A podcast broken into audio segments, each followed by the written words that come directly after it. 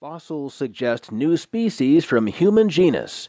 Written by Bruce Bower from Science News Magazine, September 12, 2015. Fossils retrieved from an underground cave in South Africa may represent a previously unknown species of the human genus Homo. The fossils came from at least 15 individuals recovered from a 30 meter deep pit, says a team led by